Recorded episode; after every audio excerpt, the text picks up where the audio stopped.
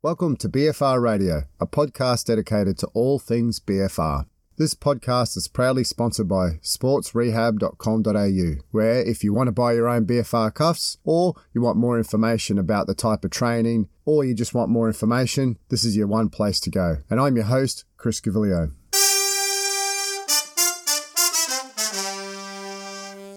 Welcome back to BFR Radio and I'm straight into how you do BFR. And I've got Matt Ham, strength and conditioning coach. Welcome aboard. Thanks, mate. Good to good to be here.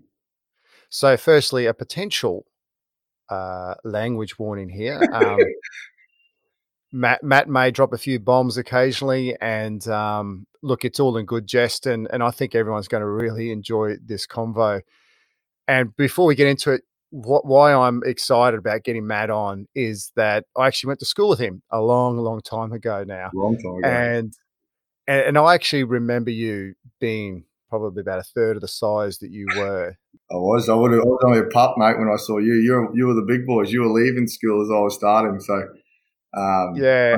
My brother's age. Yeah, I remember you guys being absolute tanks, and I was just this skinny little fella. And then I actually got a bit bigger around that grade 11, 12. I was the late bloomer. So, and, and then fast forward, I don't know, like 20 odd years, 20 being overseas, yeah. came back. We went to an SSC conference, and then there's this Matt Ham, this unit. Like, how tall are well, how tall are you? Six four, six four, six yeah. four. 110 kilos. Yeah. Yeah. So, and like, he's solid. He's um, got some muscles on him. This boy has. Oh, please. And, and I just went Matt Ham, and then I just went, no, like that's not the Matt Ham I went to, to school with. And no. um, pretty cool transformation, you know, like in terms of, you know, from the Burdekin, there's three S&C coaches, yourself, myself, and Tony Lewis, who I had on yep. the podcast a couple of ago. So, and I'd actually follow, like we follow each other as as Absolutely. all good professionals do, and and you know I know some of the work you do at Hammer Athletic with your German volume training program you add in BFR, so it's practical BFR mm. in particular, and, and I've always thought it'd be really nice to get you on from that angle. But we're skipping a little bit ahead, so a bit about yourself. You had a really cool sporting journey, and, and tell a little bit about the, your sporting journey and how that led into the profession that you currently had. Yeah, absolutely, mate. So, yeah, so uh, a long time ago when I used to play soccer, so I play soccer up here up north, and I was at the representative team for a long time. And at the same time, I was doing my uh, bachelor degree up here at James Cook University, and um, I was at the end of the NSL, and in between that A League before the A League started, and they came up for a bit of a tour to you know build membership and. I played for the local team up here against up here in Townsville against uh, Brisbane Roar at the time, and I had a bit of a good game. Obviously, I was I'm a goalkeeper, so I was quite busy coming up against a professional team, and you know I got noticed and you know, gave up everything, finished my degree, and went down south, and and from there, you know, after a lot of hard work, got got into the got a contract, a professional contract, and I got injured and in and out of the side uh, with some some major injuries. So I've had um, you know, three shoulder reconstructions and one knee reconstruction. So I've had some time out. But uh, I fought back in a few times, and I got to, finally got to a point where I was, you know, probably it was at 30 or so games sitting on the bench in the A League. And then I played about, I think it's 11 games in the A League. So under, you know, Frank Farina, Andrew Postecoglou and, and, all those guys. And I had stints up here at the North Queensland Fury. Then I got signed at the North Queensland Fury uh, in my last year that I got play. I did my knee. And that was the that was the end for me. I just decided at 27, I was a goalkeeper. There's only 22 positions in the country, and that when now North Queensland Fury folded, there was only 20 positions, and all the contracts were gone, and I wasn't going through the the the lower leagues to do it again. I just didn't have the heart anymore, so I decided to do what's the next best thing for me. And I spoke to a, a good friend who was our SSC coach at the time, Al McCall. Um, he's over in Arsenal and Barcelona, all that now these days, and he um, said, "Why don't you get into you know you, you know you've done your sports science degree? Why don't you go and do your masters or get a suck into S&C?" And he said it's the next best thing to playing. So, and I've had that in my mind ever since. So was a passion of mine. I've obviously always had that health science in me. Then I went and did the masters over in ECU back in 2011, uh, 11, 10, 10, 11, I think. And I finished that in two years and it's unbelievable. You know, some of the kings of the, of the industry who were my lecturers and, you know, the Greg Haffs, the Dan Bakers, the Jeremy Sheppards and all those guys were, I was really lucky, walked into a, um, an unbelievable like uh, faculty and and I've uh, ever since then I've, I've, gone from starting up my own gym when I, after I finished that and used some of those things that we implemented. Like we're going to talk to you about that. Like I learned about occlusion. It was called occlusion more back then, and that's what maybe I put these sorts of things that I learned back in those early days and put them into a gym and hadn't been done a lot before. And, and then from there, I've you know had stints with the Brisbane Roar again as an S&C coach, um, multiple NPL teams, you know, a couple of boxers, a couple of swimmers. You know, we've had a fair fair share of our athletes in and outs. You know, and then from there, I was lucky enough to get to which just seems a bit an odd job is uh, I got to go to Guam, the Guam national international soccer team, which is was one of my um, friends from the Brisbane Roar has got the head coaching role, and he brought me on as S&C coach, which um, you know unbelievable experience. Weird to say that I was Guam strength and conditioning coach, but you know they were in the Asian League, so the Asian um, the Asian Cup. So you know we did all the qualifiers the same as Socceroos, and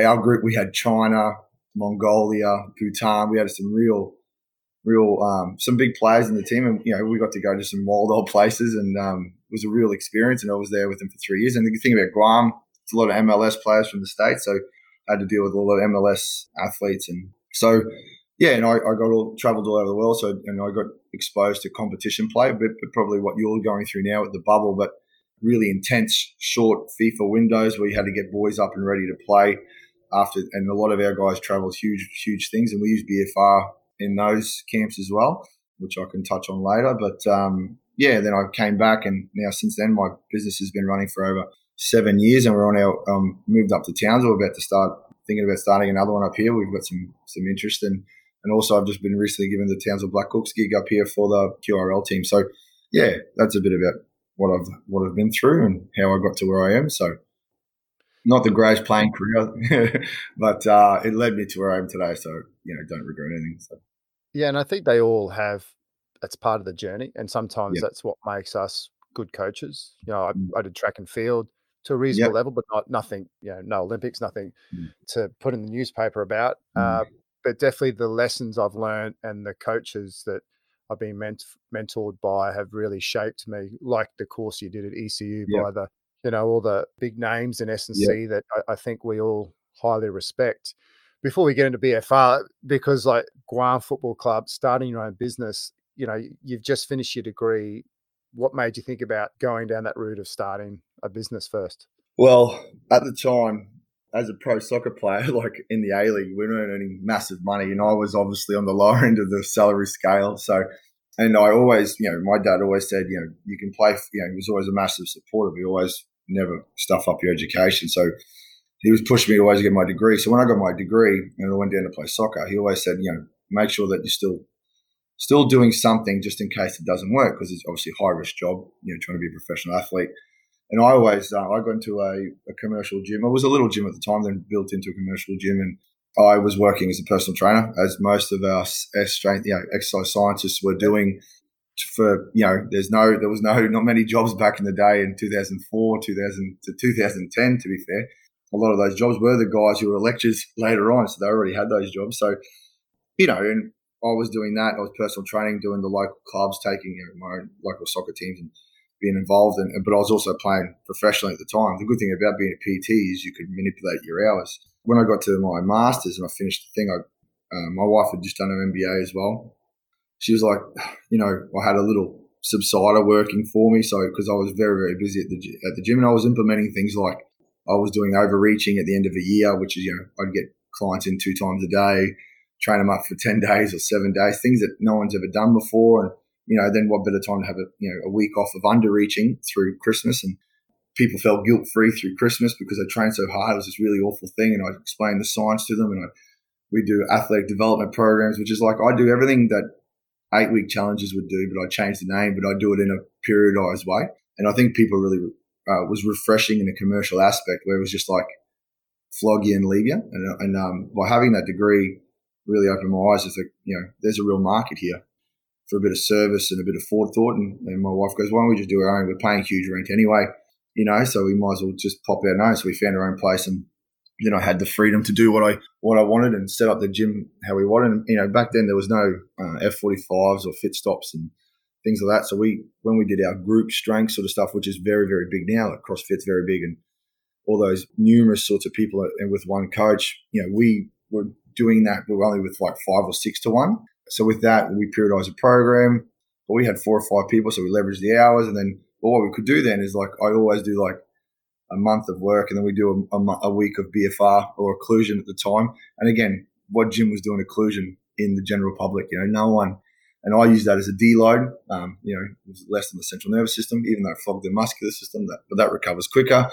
And then by the following week, bam, we were back into a new phase. And and that's how. And I've been doing, literally been doing that for seven years. And the way we were doing BFR back in the day was just, which you'll hear about probably more, is um, the old uh, powerlifting wraps. I was wrapping legs and all because of stuff that I'd learned from that degree. So and that's what started it. Why I started the gym was just that I could then, with un- uninhibited, not worrying about you know the general the membership.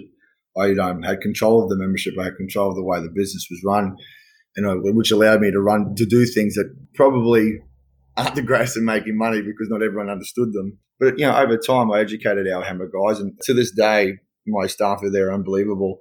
They, um, you know, most of our hammer guys are the most educated staff, and I really uh, educated clients, and I really enjoy that because um, we have a great retention rate. We don't have the huge amount of people that pop in, but we have a really good retention rate, and that's because of these things that I learned, you know, from that degree all that long ago, and obviously doing all those ASCA conferences and level twos and level ones and level threes now, and I've, you know, I've done all that, and I've come out and learned a lot from a lot of people like yourself, and coming away, and, and we implement that. I try and implement that into the general public, where it's all meant for the athletes, but you know, there's nothing wrong with dumbing it down and giving it to the guys because at the end of the day, most athletes look good, so the general public want to look good and why not make them stronger? So at least they stay in the gym longer, which means makes us more money. So that was always my consistency is key and being strong and healthy and forward thought. And that's what started the business. Yeah, great journey. And I think also probably ramble then. Sorry, mate. Yeah. no, it, it's good for me. Really insightful, and you know, many people that I talk to say we just say we call it Gen Pop as opposed yeah. to versus elite athletes. Yeah. For me, they want to know what the elite athletes are doing, exactly. and I always find if we can somehow find a way of tailoring a training program that says, well, this is what I'm doing with these elite athletes, but I'm being smart in how I'm coaching you. Most of the time, they actually probably accelerate their oh, performance oh. anyway, as opposed to doing three sets of 12. Absolutely. They jump on it, mate. And, they really enjoy it because it's refreshing as opposed to being flogged or doing the same same supersets or whatever that you'll you can just rip off the internet. Exactly. Now, before we get into BFR, selfishly, the Guam Football Association that like, that just really intrigues me because when you go into a national team, so you know we're talking about bubbles. So if anyone wants to know what this bubble is, so I'm working with the state of origin team, the Queensland team, and I'm I guess stuck in a hotel for three and a half weeks. We fly in and out on the same day to Adelaide, Sydney, and Brisbane. And then at the end of the three and a half weeks, I'll probably be at home for another week quarantine. So it's really intense. We're bringing, similar to yourself, bringing players from all different clubs. They've got their different training methodology that works well for them. So you have to learn that quite quickly. What are some of the challenges and some of the learnings from that experience? Because this is unique where you've got superstars in the soccer world or the football world yeah. coming into one place. You have you have to gel as a coach with them you have to bring a level of uniformity across the program and, and also performance at the end of the day is key. Can you elaborate there at all? Absolutely. So, like, if anyone's been in, in soccer, it's a different beast of you know, the rugby league boys that I'm dealing with now, where physical prowess is such a major part of the game, where soccer and has this, and always has been, has this, um, you know, ethos of strength training is a negative, you know, and it's just starting to turn. And still to this day, you get many, many co- coaches who will overdo the skills component. Like I've always said to my coaches, if you can't dribble at 21 years old, you not shouldn't be here. You know what I mean? So if they're worried about that stuff, it's time to make them better athletes so they can, as long as they're getting touches of the ball. And it's a real different beast. And um, it's funny when I was at the Roar, we did have you know some of those superstars who you know some ex Socceroos and all that, and they were very nervous. They've come from overseas sort of um, setups where they hardly touched the gym equipment and all that sort of stuff. So to try and get buy-in is such a, a harder thing to do than say sports that don't. So then I went to so when my coach went to Guam, uh, my friend of mine,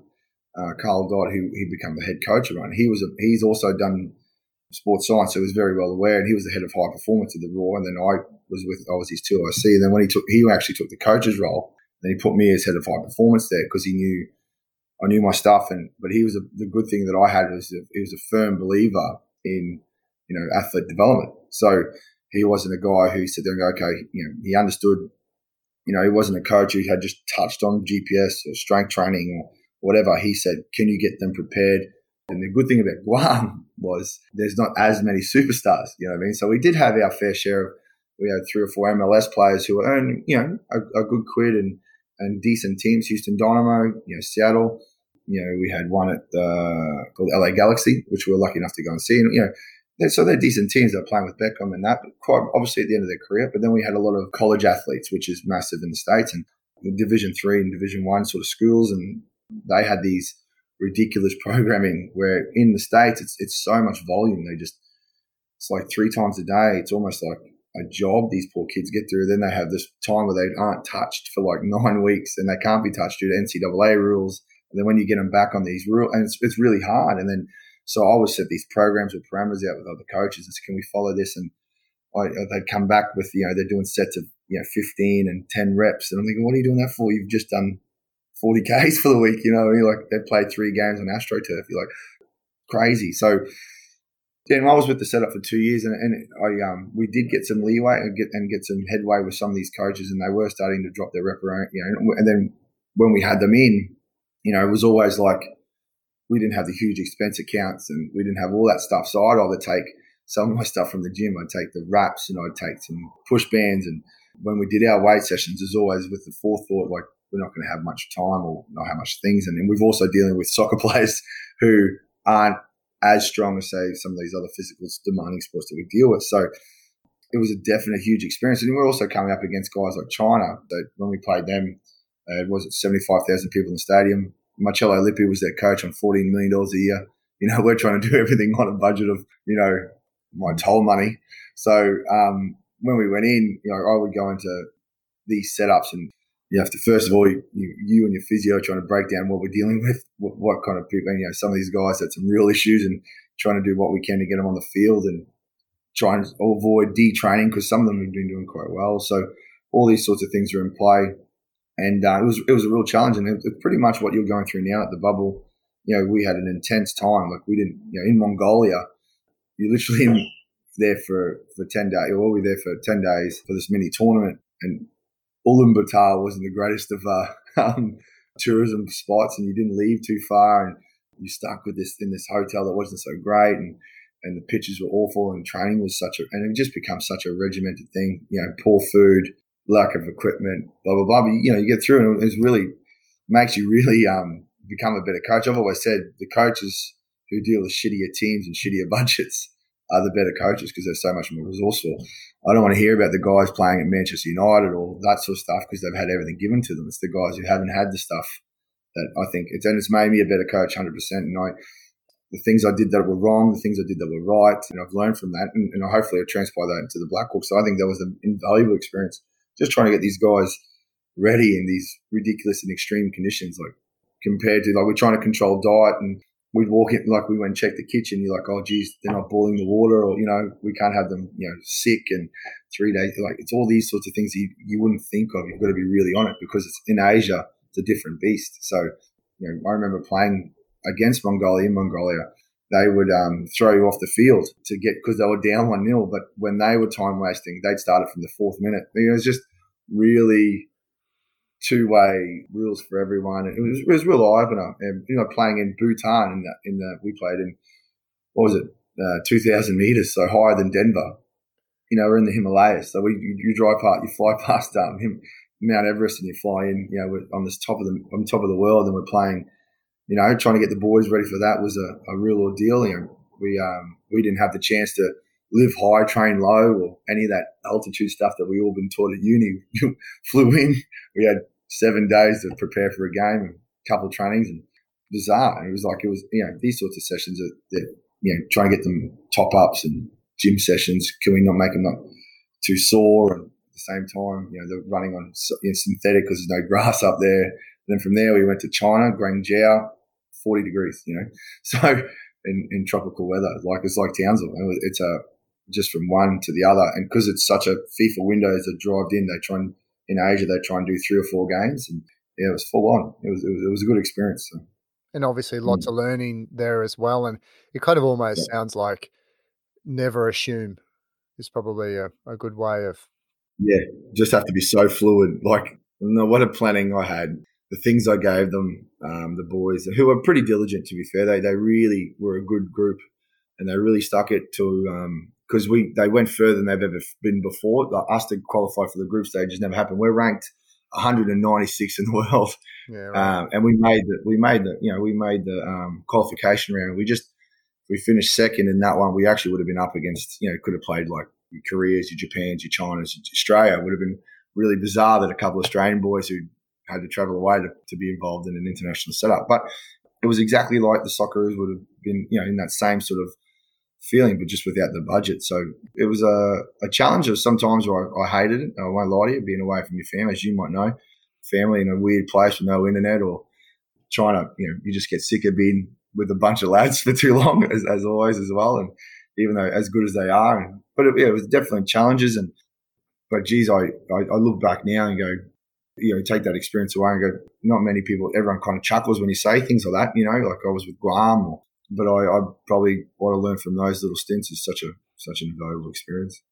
Oh, definitely, and, and even my experiences here at the camp, you know, I'm still yeah. doing stuff and learning. How random. From, learning from yeah. my mistakes, you know, and and doing stuff on the fly. And anyway, so for those people who have tuned in to listen about how Matt does BFR, we're finally going to get into that now.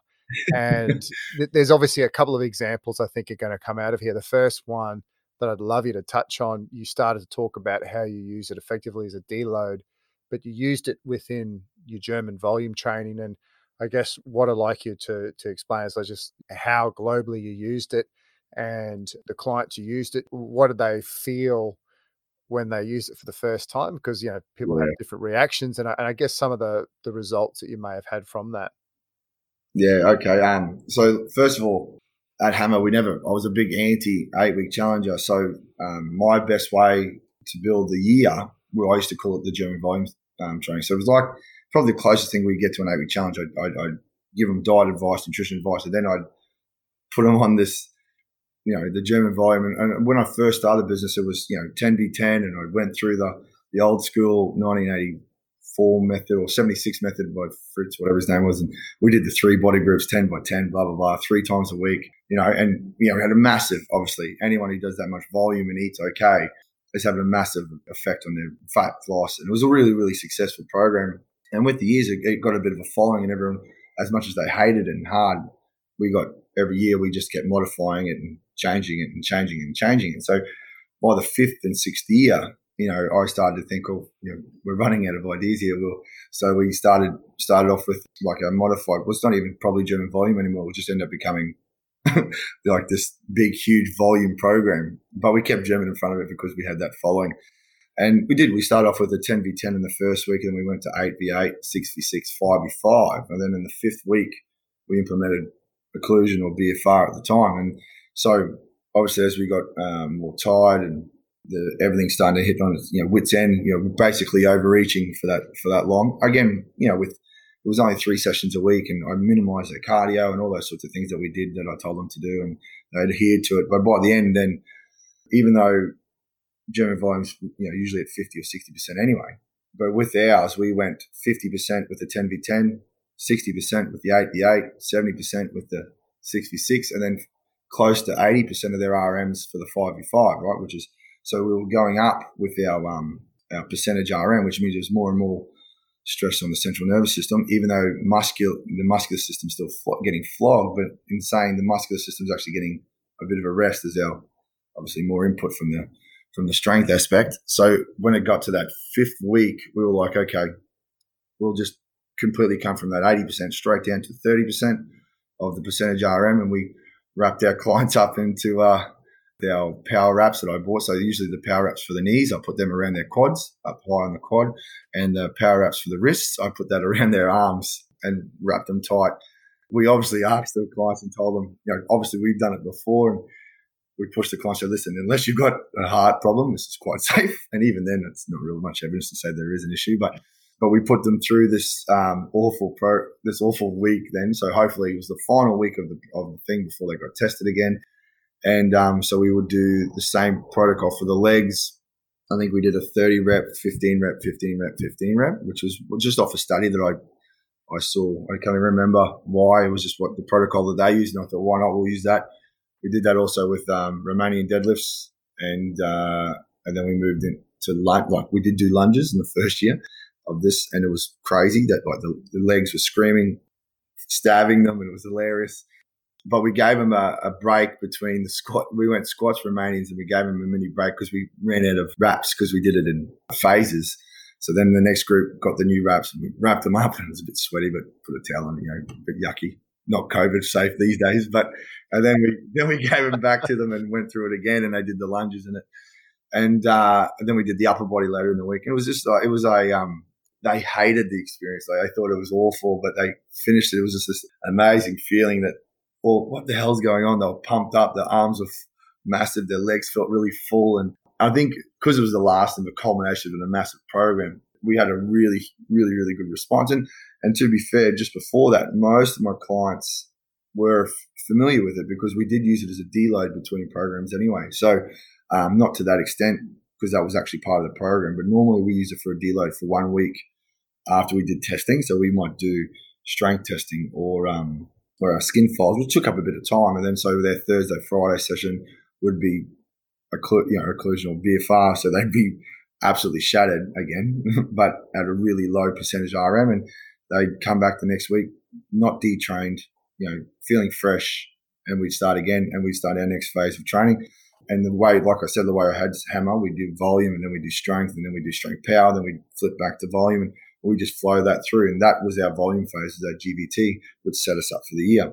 Our guys came back from Christmas feeling a bit bit overweight or for house. They come back a bit leaner. What a better thing to do than volume. And then we, we put BFR in that last, um, in that last one, which was a bit crazy. Then the following year, we actually had then the push bands and we did velocity loss, BFR, 10v10. So we were just adding more and more things to it. So it become this beast on its own. I don't even know what to call it now. It wasn't really German volume, more like hammer volume.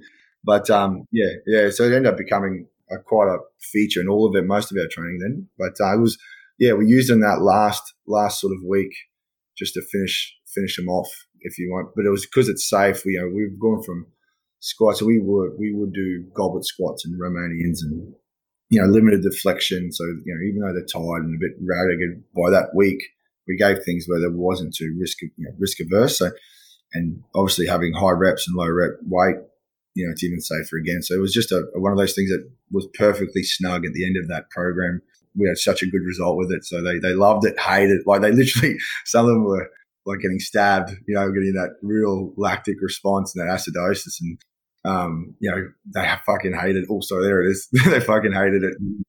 there it is. Finally. Yeah, We're finally 30 minutes yeah. in and it's the first one gone. Yeah, no, it's just the longest I've done without swearing. So, um, but um, no, it was yeah, it was it was a really good thing, and, and we, it was really successful. We've um, it was good. And I, we, we even from there, we obviously use it for injured, injured young ones that we got coming through, and it will become a real feature because those power wraps, you know, it was none, nothing like your cuffs or, or any of that out there back in the day. And I was like wishing something was easier to use than wrapping them up. And but uh, I had to buy a fair few of those old powerlifting wraps. We went through a few, so yeah. But you know, it was it was povo, but it did the job. You know, so um, how listen, how measurable was it? I don't know. It was in a not exactly controlled study, but um, anecdotally, surely there was something happened through the research that we that had been done at that time, and I'm sure there would have been some great adaptations from it, anyways. But it was it was a really good it was really good, and, and what that did when I come into professional athletes, I know how to use it. You know what I mean? So yeah, definitely. There's a lot of stuff out there regarding practical BFR where they've used straps, and everyone's got their different methodology. You know, seven out of ten is yeah. typically RPE that you say, well, how tight is it? Yeah, that's what that's what I'd say. And 10, 7, they're like, yep, done. All right, that was my that was my yeah. And it sounds like, you know, with your level of education that you've educated your your clients or your athletes very well. So they would know if they're testing, they'd be knowing what a 10 out of 10, a 7 out of 10 is, uh, and a 1 out of 10 is. And as I said, there's as long as you have your checks in place, you know, there's other things called capillary refill time where you there's points on the on the palm uh, or on the VMO. Press that, and skin color is another big one, and, and, obviously just looking at at the response of your clients as well. Like, are you fatiguing over the sets and so forth? And I think it's a smart way of, of deloading. I actually, interestingly, do that with a couple of athletes I work with. Is we get to a deload week, they're you know, I still need them to stay in touch with the exercise. So, like spinal loading for me is a consideration the whole time. So, if I have a week off spinal loading, how does that affect yeah. my next week? So I can continue doing step ups, continue to load on the spine, but just deload it and use Absolutely. the cuffs as a nice recovery piece. I think as you, you really hit on it is, is as much as it's tough at the time, they take it, and they go, oh, it's just the hardest thing ever. They take it off and pretty much the next day they go, oh, it was a solid session, mm-hmm. but I mm-hmm. feel fine. And I think that's amazing. Absolutely. And that's why it's so appealing. It's so appealing. It just, you know, we all know that it takes seven days to detrain and you've done a good batch of work, you know what I mean? And how do we how do we keep them fresh? How do we, you know we don't want to go into that following week and you know carry that accumulative fatigue and maybe start doing shit results, you know that sort of stuff just gives us that fresh outlook. Boom, we come into the next week. We haven't deloaded, we haven't detrained, but we've deloaded. And as coaches, isn't that the hardest thing to do? Is like is to try and get maximum performance with least amount of work, you know. And these sorts of things, these sorts of tools, is like such an essential part of um, what we do. And I, I think, oh, you know, how clever, you know, something so simple, and we've had such great mm. results with. So, nail on the head. I think from a periodization viewpoint as well, for me and probably for yourself, like every week and every session has a purpose to it. So even your deload week has a purpose. You don't want them to detrain. You want them to come back in good shape. So how do you give purpose to their session that they're doing and make them, especially when they're paying money yep. to come and train, how do you make them feel like they're Definitely. getting a good quality session as opposed to just doing something light or having a stretch where they say, oh, I could be doing this at home. Yeah, that's right. And that's and that that mate that you nailed that and that was absolutely perfect because firstly, they're paying you uh, almost a dollar a minute, or if not more than a dollar a minute. So my biggest thing was when we deload, first first part of the week we will do an RM test. And I was always a big believer that RM testing is a deload, right? You're reducing your reps, you smack your central nervous system, but then by the time we come back, you've had seven days before. So we're not really losing our strength adaptation. But then later in the week, you've got to see him again. I'm not going to smack him again because then that defeats the purpose. And you know, I didn't want us to cancel them. So, oh, listen, just have one session this week because my fucking rent's the same. you know what I mean? Each week. So I've got to pay the bills. Yeah. So you've also got to have the element of business aspect. You go, fuck, you know, we've got to get some, we've got to get some, keep these guys coming and we've got to make them feel like, you know, this is why I come to Hammer or this is why I come to the gym is got to feel like I've done something. And, and, but at the same time, morally as a coach, I can't sit there and go, oh, you know what? No, we're just going to flog you again because that defeats the whole purpose of why I set my business up. So, how did we do it? We did it with BFR, and um, we got a massive session. They're they're so fucked after it, but at the same time, it doesn't affect their forward thinking. So, forward plan, forward um, performance. So, it was um, it was awesome. It was it, and it, yeah, and it was something. And you know what? It was also a point of difference that no one had at the time. No one was doing that around me. No one was doing it. No one even heard of it. So you know, if I pat myself on the back, I like to think that you know I was one of the first ones of those guys who were doing even thinking of this stuff at the time in commercial aspect, anyway. Yeah, definitely. I haven't heard mm. anything like that. Systematically using it, you know, in a really smart and clever way. You said you squatted, remaining deadlift, lunged, curls, tri- tricep extensions, classic. We had to get them in, and we did some floor press. Yep. so partials. Beautiful. Yeah. So we always did. Um, like I said, I didn't want to go through huge like again, because it was a deload, can we do partials that would still get the same effect? So we're not ripping out the whole system again. I always thought partials is, you know, not as um, fatiguing as it can be as, as big groups. But our squats was goblet squats. We didn't do, like you said, I was a massive believer of not having huge spinal loading, especially after such a load in five weeks through GVT. So I was just so worried about that, um, you know, back squats and front squats. So we just did, we did goblets, which, you know, right down, you know, we did, um, you know, 30% their RMs and they, they fucking doesn't matter who you are, the kind of rep ranges I threw out them were still fucking hard. And then, you know, even the next year after that, I made Prowler instead of the lunges with it. And that was awful as well. So, um, yeah, the whole reverse sled for the VMOs. And, you know, we had definitely a lot of women not very happy with me. And, you know, like, we never nailed it properly. Like, so sometimes it was too tight. They're like, I can't feel my legs. So we change it. And, you know, those sorts of things, you know, we didn't nail the pressure all the time. Sometimes I think people hid and say, yeah, it's fine, but you knew it probably wasn't tight enough. And, you know, you have those sorts of things. It wasn't like we were nailing it seven out of 10 and getting perfect every time, but most of them were, was, was pretty good. I'd say 80, 80 to 90% loved it. So. So if this makes you feel any bit better about the whole pressure thing, if you would go onto a arterial occlusion 50 to 80%, yeah. it's a range depending on the cup width, right. depending on sensation of the athlete or the client. And I'll calculate some pressures on people and I'll go, that's too tight. And I'll have to adjust it. And and actually in camp I've been getting a few of the players to use it for pain. Yeah. Um, they have a lot of knee and shoulder issues. So doing really basic movements. And with the size of these guys, the pressure I'm using is probably 30 to 40 mils of mercury under what we would normally yeah. prescribe. And and I would kind of go, we're not going to get much of effect, but they're actually still getting an effect and they're going, wow, I can actually walk with no pain in my Achilles yeah. or wow, my sh- I can actually lift my arm above my head. And that's using a low pressure that I would go, uh, like what you said, going, yeah, if it's anecdotal, is it anecdotal? Yeah, but it, it, turns out it's not. You know, if it has an effect. Yeah, and and that's a great like the deload, love it. Have you got a couple of other neat examples that you could share with us? Yeah, so we had um, so when I went to Guam, I took those straps over. We had a three-team tournament playing Taiwan, Mongolia, and shit, I can't remember the other one. some other team, I can't remember, some Asian team. There's so many. But uh, I remember going in, we had two of our best players traveling from the, the, the west coast of the states at the time and um, east coast of the states at the time, and they were my biggest high risk, and they were probably our better players. So these guys were wound up so tight they were actually too lean. I couldn't get them any fatter. They were like um, 27 mils after 12 sites, like ridiculous, just naturally. But they were such a high risk of soft tissue. They'd had soft tissue before and all these sorts of things. So I would, when we did our, our strength sessions and that, I just pied them straight away and made them just do all cuff work. So they were doing, and listen, was it the right thing? But it, they just come off the plane as well, doing 29 hours of travel, three different time zones. Um, there's no way, you know, and not that the sets that I was doing in session that I did at the, the, the gym was very hard, you know, doing box squats and I was doing floor press, again, partials, not looking to get soreness. I was looking to get a bit of strength, bit of power, you know, three sets of three, nothing crazy something just to touch the boys on so we didn't detrain before we went. So anything we did before we got there, at least we've kept it in. But with these boys, because we actually had three brothers and two of them are twins and they're all just, just genetically like wound up like balls. So I just said, no, nah, I caught, you know, these guys wrap them up.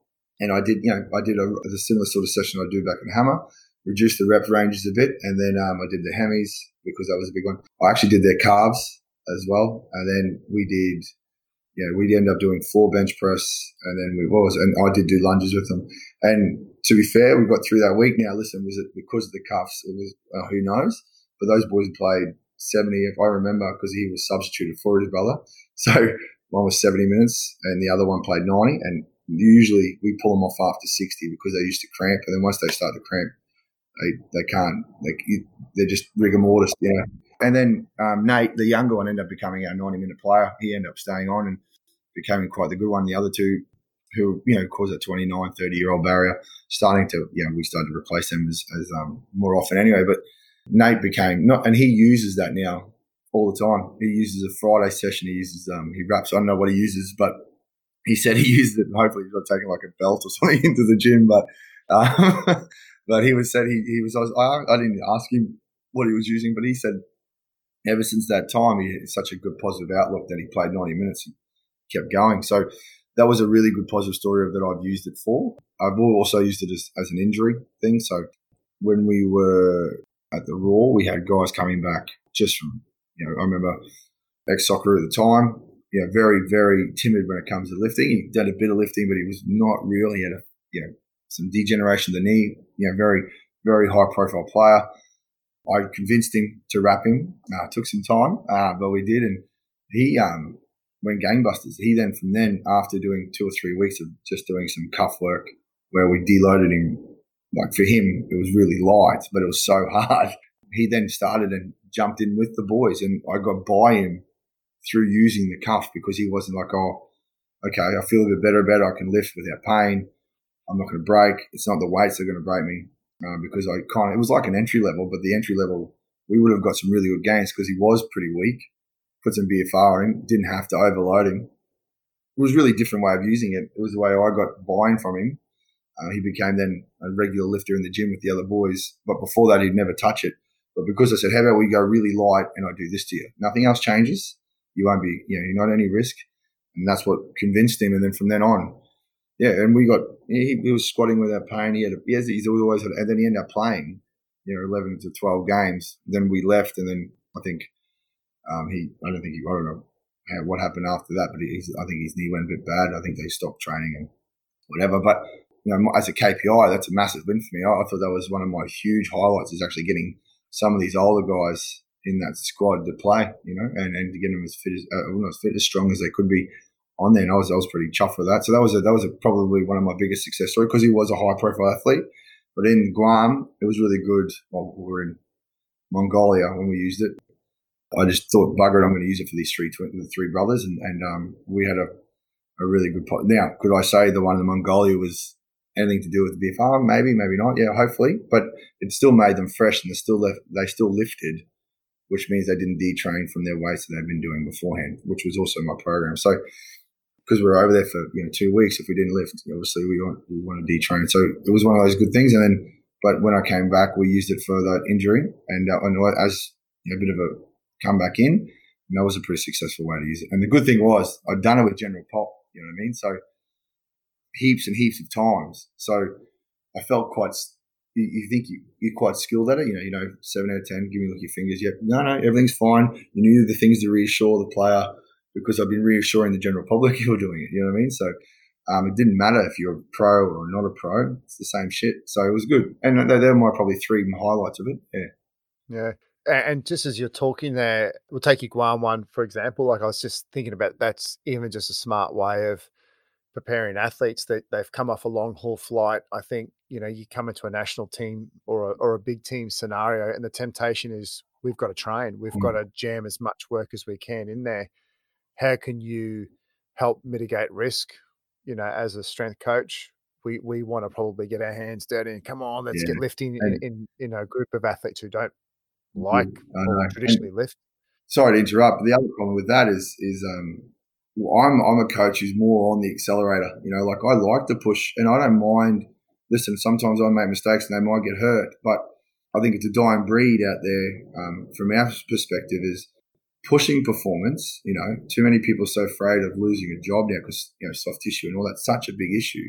And like, listen, don't get me wrong, it's still a priority in my head every day. You go out and train, but so many people put the brakes on too early before we even get to there. So when I did it with these boys, was within that mindset that well, I still have to get them in there, but how can I get them in there with the boys but make them feel like, but at the same time protect them. But they're, you know, they're a special pop almost. You know what I mean? So they're a special population amongst a group of athletes, which is even rarer. You know, that you're going to have your injured, your older guys, your younger guys, the guys who can do everything. And it was just one of those things. I think, I think too many people, and now maybe I'm getting sidetracked, but too many people put the brakes on way too early in the safety of their jobs instead of trying to get the best out of their athletes. You know, so risk versus reward and all that. I, I, I think in when you, but there's so many tools out there where you can still put the accelerator on. You know what I mean?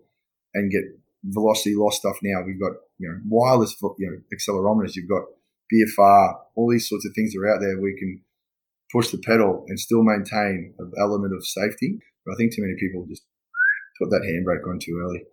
You know, don't sell yourself short here. It's experience of you as a coach. You've you've seen a, like especially with your business, you've seen a wide yeah. variety of athletes from we call all your clients mm. athletes, whether it's from those who have never trained to the young, to the old, to the, those who love training, to the don't training. So, you, you, know, even like yourself, when I first started, I did personal training. I still to this day, so that was invaluable experience for me as a strength coach because I could just continually learn on different populations all in one area. Absolutely invaluable.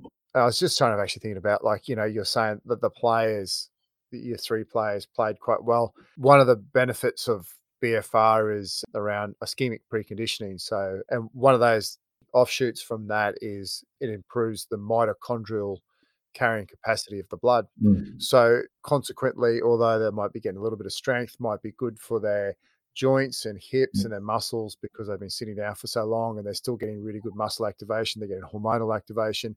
Yeah. Are you getting some sort of fitness improvement as well, potentially Yeah, those kind of pathways? I remember reading a study. Was it that study where the, the uh, listen again? This was going back 2012, 2011 when I read it, so it could be I could be wrong. It was a long time ago, but one of the things that grabbed me, it might have been at an ASCA conference actually. I remember reading the guys who were walking on treadmills who had a strength gain and an aerobic gain. You know, was it for four weeks or five weeks of walking on an incline, ten percent or something? They did nothing, and they had an increase. So that's the sort of stuff that made me go, "Fuck, maybe we can do that." that that's the that's the study that stuck in my head to implement it, you know, and then let alone now. That's what always that's always the study. Like remember we were talking before we went on something that you that I told you that you've taken away from what I said on Instagram once. That's the something that stays in my head every time I thought about BFR was like, look, they did so little and they had such a gain. So you know, even if we're getting you know haven't got all the bells and whistles, we're going to get some adaptation. It's, it seemed to be all that all those results, the you know the anabolic hormone response, all that sort of stuff is was you know seems to be such a, a very big reward for such a low effort level. You know what I mean? So that's that's where I got it from. It's being smart. Yeah. So, and your point about your soccer player back in Australia, uh, football player, apologies for the uh, Oh, yeah. football fanatics out there, is that I've I've actually sometimes thought with the right population, is this a better way to start lifting with someone? So traditionally, when you get someone in the gym, and people will talk about, you you know, they come into the gym and they think they've got to lift heavy weight. So under the wrong coach or under the wrong mindset, it's like, well, I've got to, and we'll take squat as your perfect Yeah. example. Well, I've got to be squatting big weights because that's what I'm here to do. I'm here to get strong. I want to, I want to get the changes. And if you've never lifted before, as you and I both Yeah. know, is it, takes a long time to actually see good noticeable change. So you got, so you got people pushing themselves probably with potentially poor movement patterns Exactly. as a result of low you know, gym just- age. Yep, low gym age. You know, and then they go and then they're expecting ten percent increases every time. You know, like can take six months for a two percent increase sometimes. You know, like it can just be. Yeah, you're right. Absolutely. Maybe it is a way we could introduce it. Yeah. I think I've blogged this a couple of times and thrown it out on the pot on these podcasts is that you get someone in for the first time, you can actually slow it down. You can you can get them take them time to teach technique. You get them into positions because if they have issues with joints, you get rid of the joint pain, and then you can go nice and light.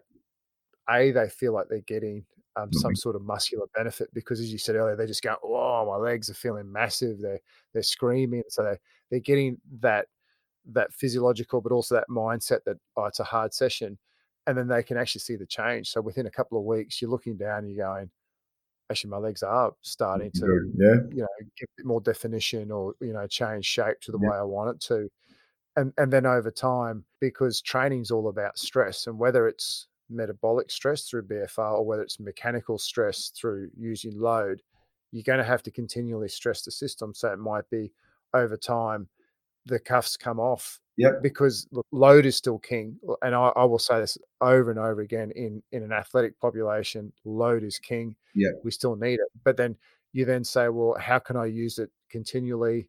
Use it in warm ups, use it as primers, Yep. use them as finishes, Deload. use them as deload. Mm. And, and that's exactly right. Like, you know, be intelligent. Yep.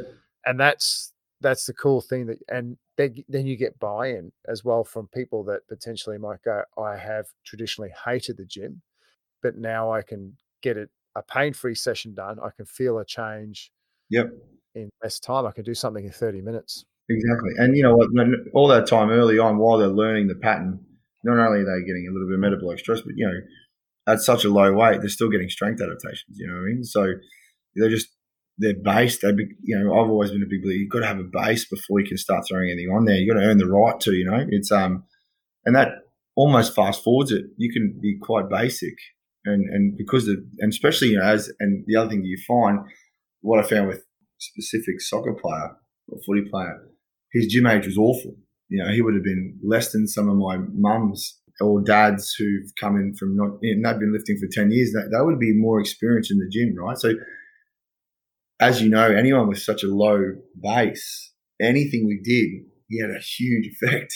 You know, like he, he just had this like curve that went up. So, you know, he, um, his strength went up, his lean muscle mass went down, his pain was exaggerate, you know, went really well.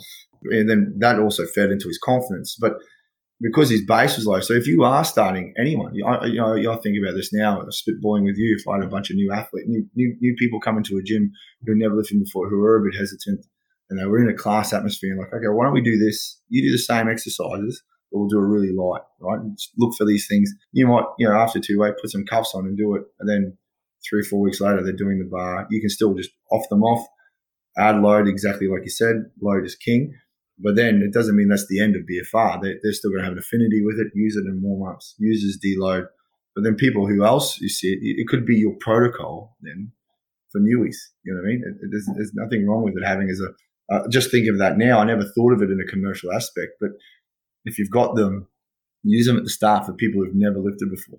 Wall sits, things like that, you know, things where you can just build up a base so then they can move into squats. So some people can't fucking squat, you know, so you can't even do air squats awfully or through ankle mobility, whatever. So wrap them up, make them feel like they're doing something. Start off with wall sits and then move in. And then while you're teaching them, keep them on. So, like you said, it, will be a actually really, really good idea to use it as a intro as for some clients. Granted, it might be a bit daunting, but maybe not. Uh, but I think if you introduce it gently, yeah. gently into it, yeah. I feel you'd probably get more noticeable gains, more from that aesthetic viewpoint. Yeah, absolutely. Yeah which and then also you think about like say um, people who don't exercise a lot you know they're sitting down a lot they, they're not stretching like they should do they're not doing all their all those little bits and pieces who does so, who does? You know? Yeah and, and, what a lot of people find is when they use it is like they have less pain like if they've had back pain or knee pain they go oh it's gone. So then, then they they have a positive association with exercise mm-hmm. that it's not painful it's not stressful they don't have to be trying to squat the house down and they don't have to worry about their back yeah. or hurting themselves. And then if they want to go down that route of, hey, I'm really enjoying it, I want to go the, the German volume training, I want to go five by five, I want to get yeah. my one RM going, you can. But if they want to go that other route and sort of saying, I actually quite like this. Like what I'm doing. Yep.